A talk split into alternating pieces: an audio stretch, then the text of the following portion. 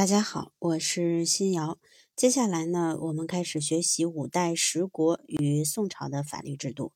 在学习具体内容之前呢，我们先来了解一下五代十国与宋朝的发展历史。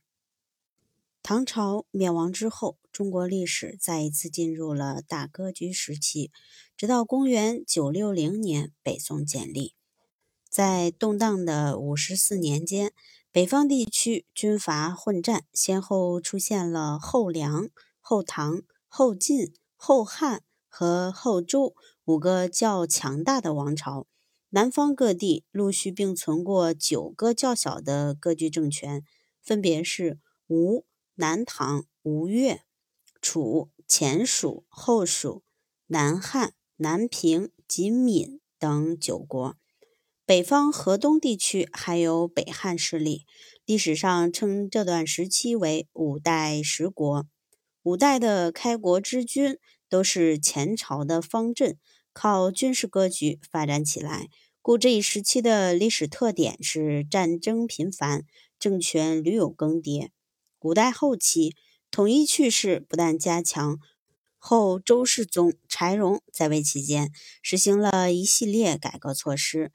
使得后周的国力增强，北攻契丹，南下南唐，占据南唐江淮十四州，为后来北宋结束分裂割据局面准备了重要的条件。相对于五代来说，十国的情况则要好很多。他们少受中原干戈的影响，政局相对稳定，政权维持的时间也远比五代长。如最短的前蜀已有三十四年。是后梁的一倍，而最长的吴越存续时间达到八十五年之久。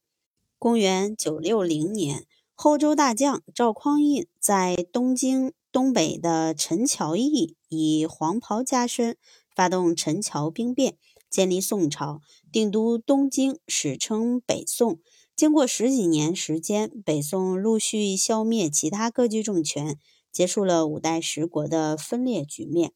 北宋通过议和，维持与北方辽、西夏等少数民族和平共处的局面，局势相对稳定。北宋统治者吸取唐朝灭亡的教训，在政治、经济、军事等方面加强中央集权，社会经济有较大发展。公元幺幺二六年，北宋都城被金攻占，宋徽宗和他的儿子宋钦宗被俘。北宋灭亡。北宋灭亡后，原任河北兵马大元帅的赵宋皇族康王赵构，在金军退走之后，与临安继位，仍沿用大宋国号，史称南宋。统治稳固后，南宋以妥协求和、偏安自保为基本方针，贯彻以文治武的军事指挥原则。抑制领兵将帅才能的发挥，妨碍军事的发展。公元幺二七六年，即南宋德佑二年，元军攻克临安，南宋灭亡。五代十国时期，由于政权更替频繁，法制难有较大的发展。宋朝的法制是以唐朝法制为基础建立起来的，因此。了解北宋法制区别于唐朝之处，对于了解中国法制的变迁具有重要的意义。宋朝统治者吸取唐朝灭亡的教训，深感分裂割据的灾难和威胁，因此将削弱地方势力、巩固国家统一、加强中央集权作为最主要的任务，使中央集权的强化程度超过唐朝。同时，宋朝的经济进一步发展。